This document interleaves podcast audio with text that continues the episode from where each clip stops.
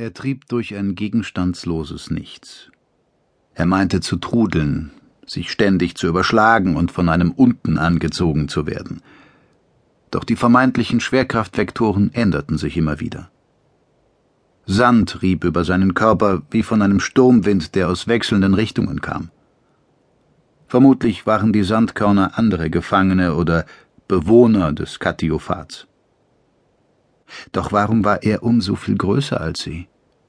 Oder handelte es sich um verfälschte Empfindungen? Rodan konzentrierte sich auf das, was ihn umgab, auf das Außen und gab ihm einen Sinn und einen Wert. Gleich darauf stabilisierten sich die Eindrücke. Sie wurden in ein Koordinatensystem gerückt, das ihm erlaubte, den Raum des Außen weiter auszugestalten. Ich falle nicht, sondern treibe auf einem Baumstamm. Rings um mich ist ruhiges Wasser, in dem sich Hölzer befinden, weitere im Katiophat gefangene Seelen. Der Wunsch wurde zur Realität. Ringsum gurgelte nun blaugrünes Wasser, das Durst in ihm erweckte.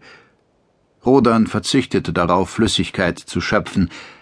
Weit unten entdeckte er Schemen, die ihn beunruhigten. Vermutlich waren dies die Wächter der Kinderstube, die Trostreichen. Sie nahmen in seiner Fantasie Gestalten an, die ihm unheimlich und bedrohlich vorkamen. Rodan schöpfte Atem. Die Belastungen für seinen Geist waren während der letzten Tage, Wochen und Jahre groß gewesen. Wann würde es endlich eine Gelegenheit zum Durchatmen geben? Gewiss nicht in diesem Moment. Er hatte Aufgaben zu erledigen. Er war der Menschheit verpflichtet, seiner Begleiterin Pei Zeyan und nicht zuletzt sich selbst.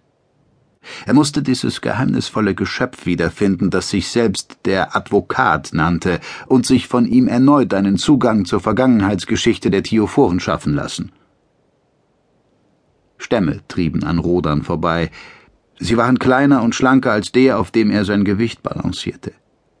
Vermutlich waren es Mentalkomponenten, die gut im Katiophat integriert waren und bald in die tiefer liegenden Gefilde des Raums unter dem Raum vordringen durften. Rodan schuf eine Ergänzung zu seinem Gedankenbild. Er nannte es Ufer.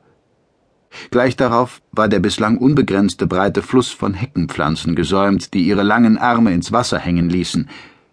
Dahinter erahnte er Wiesen mit fetter, dampfender Erde. Advokat! rief er und war überrascht, dass er seine eigene Nichtstimme in diesem Nichtraum hörte. Ich brauche dich. Wir müssen nochmals reden. Keine Antwort bloß sanft plätschernder Wellenschlag, der gegen Treibhölzer und den Uferrand stieß. Rodan rief nochmals und nochmals, bis er einsah, dass er so nicht weiterkam. Er musste die Umgebung derart umformen, dass der Advokat gezwungen war, aufzutauchen. Vielleicht war dies ein großes Geheimnis des Katiophats. Vielleicht kam man nur dann weiter und durfte in einen der unteren Tori vordringen, wenn man die Kinderstube sich selbst anpasste. Rodan ließ den Strom meandern und schmaler werden. Augenblicklich nahm die Fließgeschwindigkeit zu.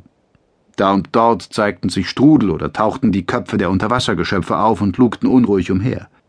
Oh ja, das waren die Trostreichen, die Wächter. Ihre Schwanzflossen schlugen heftig gegen mehrere Stämme und sorgten dafür, dass sie ans Ufer trieben, um sich im Geäst der Hecken zu verfangen. Bewusstseine wurden ausgesondert. Sie mussten hier bleiben, weil sie noch nicht reif genug für ein Ende der Reise waren. Das Abtauchen in tiefere Tori blieb ihnen verwehrt, und damit auch die Vereinigung mit anderen Geschöpfen des Katiophats. Sie mussten sich in Geduld üben und sich das Recht erarbeiten, irgendwann einmal geistige Verbindungen mit anderen Mentalkomponenten einzugehen und Holismen zu formen, Ganzheiten. Rodan ließ sich nicht weiter ablenken. Er würde eine möglichst optimale Umgebung für den Advokaten schaffen. Das Wesen war ihm als Trauerweide erschienen, dessen Borke schneebedeckt gewesen war und dessen Blätter kristallin. Er ließ die Umgebungstemperatur sinken. Wind pfiff über den stärker werdenden Wellengang, vereinzelt trieben Eisklumpen durchs Wasser. Das Licht, über das sich Rodan bislang nur wenig Gedanken gemacht hatte, stammte von einem roten Zwerg, der wenig Stahlkraft aufbrachte. All diese diese Umbauarbeiten zehrten an ihm. Rodan fühlte Schmerzen und ihm war grässlich kalt. Doch in seiner Vorstellung war dies die optimale Umgebung für den Advokaten.